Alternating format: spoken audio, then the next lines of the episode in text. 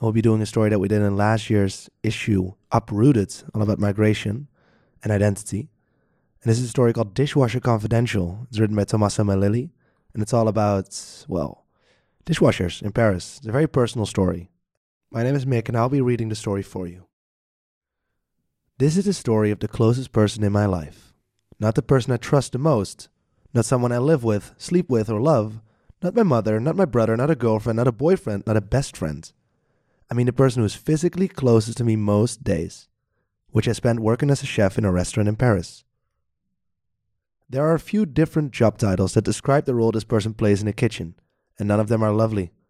Scullion, lavapiatti, plongeur, squagatero. Depending on your level of political correctness, you might decide to call him a multi purpose agent, but usually, most people call him, and rarely her, a dishwasher. Blaise Pascal once said that the hardest thing for a human being is to be left alone in a closed space with no one to talk to and nothing to do. I bet he never worked in a professional kitchen. Chefs, cooks, and dishwashers crave solitude and silence. Unfortunately for everyone else in the kitchen, a chef's supreme authority allows him to be nervous, peevish, and sometimes irascible at will. Sometimes I'm guilty of this, but there's a constraining force I know that if I'm too cruel with other cooks, they'll leave. And so it falls all too often upon a dishwasher to bear the brunt of my fire and fury. Here's the problem if you're a dishwasher. I know you need to move to a different spot. I know that you need to open this drawer because you need that potato peeler, and you need it right now.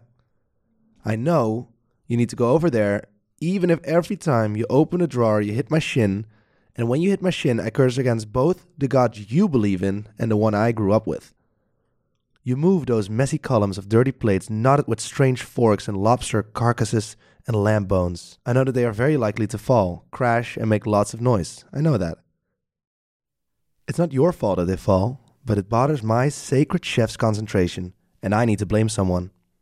I'm pretty sure that heaven is a place where plates never fall and where glasses break in silence. There's nothing more annoying than someone who does everything to avoid annoying you. Why are they so often sloppy and irritating? Because they are scared. Because year after year, chef after chef has blamed them for the very fact that they exist.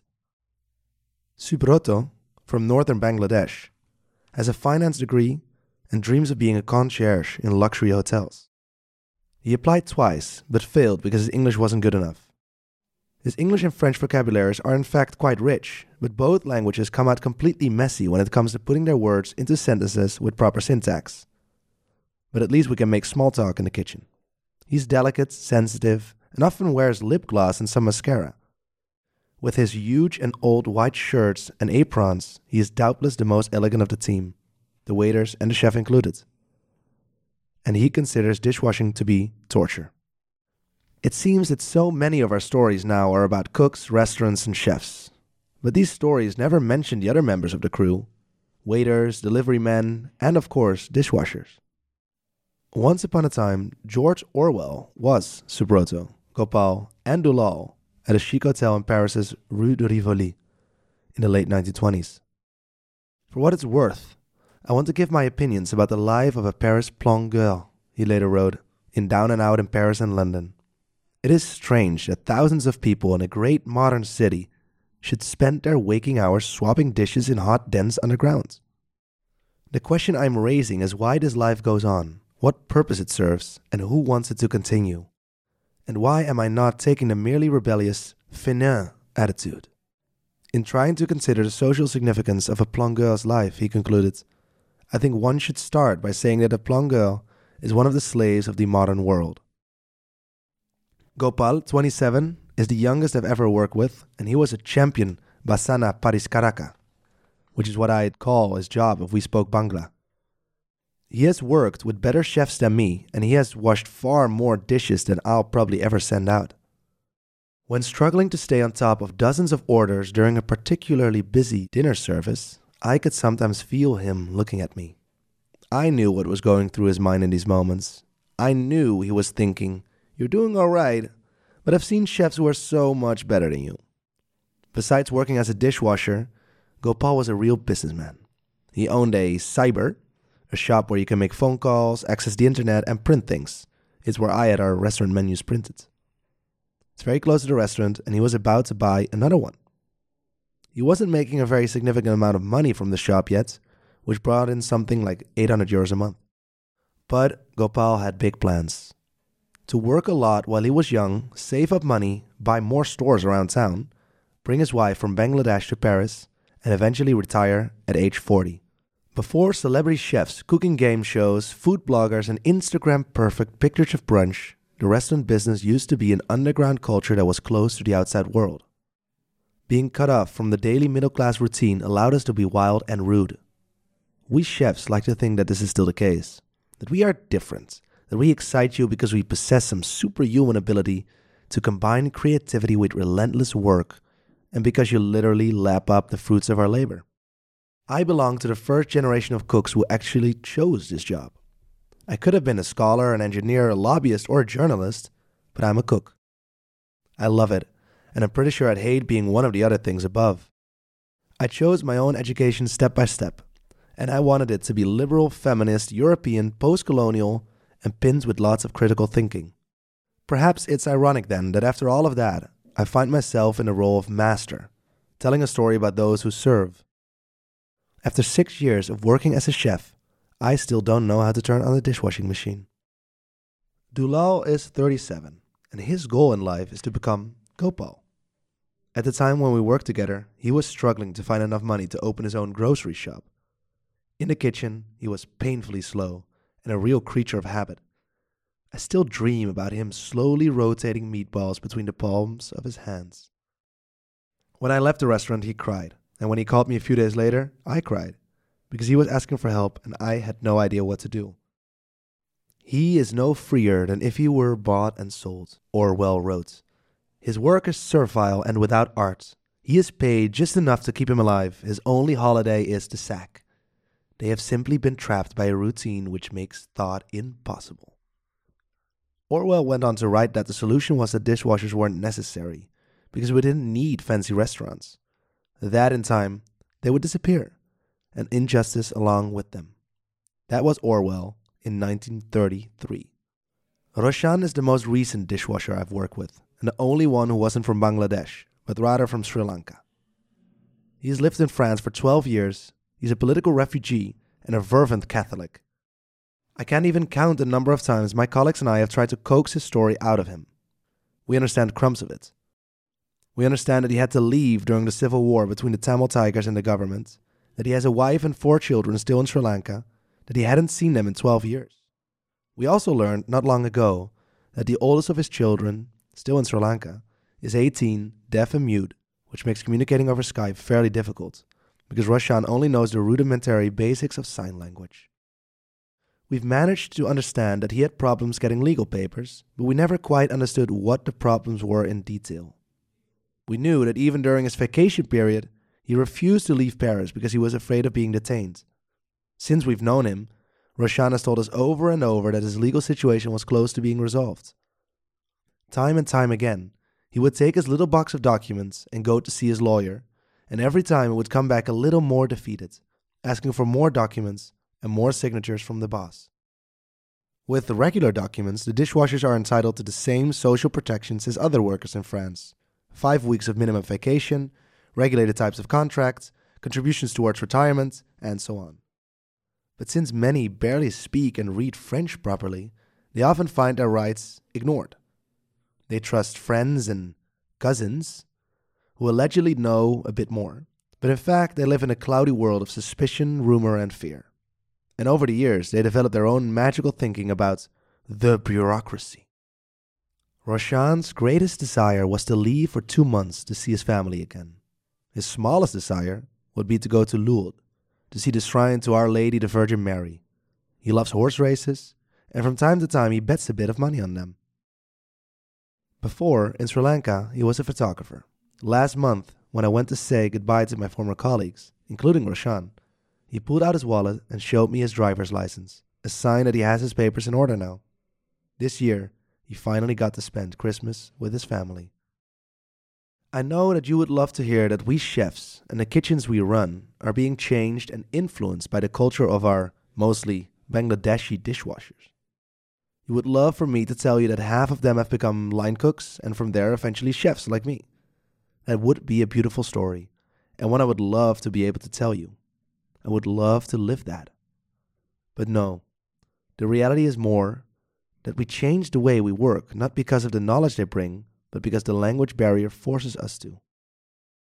Let's say I ask Roshan to go get peppers, and I focus on something else for a while. When I finish my task, I ask him for the peppers, supposing that in the meantime he has washed and cleaned them. But despite the fact that he has been in France for years, it turns out that what he understood to be peppers are actually fresh broad beans, which in the meantime he has carefully shelled. It's too late to get peppers, so I change the menu.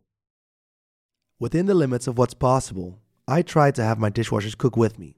Yes, I make them do all the shitty things that I don't want to do myself, but I also try to teach what I can. After years of steak cooked too well done and massacred fish fillets, I've more or less found my way. Starches. Pasta, rice, and in general everything that's made from some type of grain. So when we get an order, Dulal drops the pasta in boiling water, he sets a timer, and when it rings, he tastes the pasta, then tosses it into a hot pan for one or two minutes. Then he passes the pan to me, and I plate the food. But sometimes I have too much to do, and so Dulal tries to play it for me. He's seen me do it hundreds of times, and once he tried doing it by himself when we didn't have much to do, with me giving tips at his side. It was good, so we kept going with it. Before plating, every single time, he asks me for my permission. Chef, me decorate? He says in a literal translation of his French. Yes, Dulal, you, I say back. Even though in French we say dresser, he is completely right when he says décorer. That's what we chefs do all the time. We try to give the food a more refined air, to make it more interesting, more ornate. We all know that it doesn't change how the food tastes very much. In French, dresser is the verb you use when you say set the table. English and Italian are relatively similar with impiattare and plating, which both mean to arrange things on a plate. In southern India, tradition is often to serve food on banana leaves, or on platters covered with banana leaves. One pours the contents of a pot and then everyone eats with their hands. In the north of India, on the other hand, thali is a well known type of plating. I've talked about this with Roshan, who explained to me that in Tamil, plating is parimarafum. From the little that I understand, the root of that word has something to do with the verb move, as well as the verbs enlarge and relax. If you were to pour out the context of a pot even just once, I'm sure you would understand how perfect this etymology is. Subroto was very slow and a shambles about almost everything. He hated getting himself dirty, and when we had a serious leak in the dishwashing machine, he almost cried with disgust. Once we had a potato crushed fish fillet on the menu. It's not very easy to wrap a fillet of fish in thin slices of potato. You have to stick them to each other using just salt and the natural starches of the potato. I don't know why I was hard headed enough to attempt to serve this, but I was not succeeding at it. I didn't have enough time, and I was doing it poorly, and the crust wasn't cooking well. Everything was going wrong. Ça partait dans tout le scène, as you would say in French. It was a catastrophe. When I had blown up and left the kitchen to go smoke, Subroto timidly intervened with the fish I had left on a cutting board. When I came back, he had made four encrusted fillets, perfect and beautiful. He was thus immediately crowned supreme authority of potato crusted things, we even posted pictures on Instagram to commemorate. A few years ago, everybody in the food business was talking about the dishwasher at Noma, the multiple award winning restaurant in Copenhagen that invented contemporary Nordic cuisine and was named the best restaurant in the world four different times. When he reopened it as an urban farm, the chef owner, Rene Redzepi, announced to the world that his dishwasher was, by that point, his business associate and co owner of the restaurant. Ali Sonko, a 62 year old man born in Gambia, had been working at Noma since 2003 and is the father of 12 children. All of this was very cool and touching. Ali was described as a heart and soul guy, and Redzepi remarked that having him as co owner was the happiest day of his career as a chef, because, among other reasons, his own father, also named Ali, had come to Denmark as an immigrant from Macedonia and had worked as a dishwasher. Does his promotion feel patronizing, paternalistic, and maybe even a bit colonialist, besides being an undeniably good thing for Ali Sonko? Quote, Dishwashing saved my life. It was the first time I went home respecting myself, respecting others, with anything to feel proud of. Even now, the business attracts certain personality types who sense in themselves a need for immediate gratification, quantifiable success or failure, and a general discomfort with the regular 9 to 5 job. Unquote. That's not Orwell, it's Anthony Bourdain. Here's the difference writers do, quotation marks, humiliating jobs, usually hating them and waiting for success and consecration. Bourdain was a chef before he was a writer. He knew that washing dishes and scraping pans is precisely what we are now considering to be a shit job. It's back breaking with no chances for increasing your pay, it requires few skills, and offers a dirty environment and little consideration from the other members of your team. At the same time, it's not a bullshit job. You will never feel like what you do is pointless. You are important. Of course, the boss can find someone else if you leave, but that takes time, and time is money. If you don't wash the dirty plates, the rest of the kitchen has a problem, and you'll feel that while you're washing. According to David Graeber, a professor of anthropology at the London School of Economics and the author of Bullshit Jobs, a Theory, almost half of all workers in Europe and the United States can't share that feeling of being indispensable. Real productive workers are relentlessly squeezed and exploited, writes Graeber. The remainder are divided between a terrorized stratum of the unemployed and a larger stratum who are basically paid to do nothing, in positions designed to make them identify with the perspectives and sensibilities of the ruling class, but at the same time foster a simmering resentment against anyone whose work has clear and undeniable social value. Once, Gopal needed a few months off. His father has been hospitalized in Calcutta, he told us. My dad, beaucoup problème. During these two months, my Facebook wall was filled with pictures of Gopal hiking with his girlfriend, having parties in colorful traditional clothes, riding elephants, fishing for carp. The restaurant's owners had no social media accounts, so I stuck with beaucoup problème until the end. I'm telling you this not just because it's kind of funny, but because we're all just people, and this is how we live chefs and dishwashers together. Thank you for listening. Let us know what you think of these Are We Europe readouts. Should we do more or less? Um, and a story, of course. Follow us and, yeah, leave a message or something.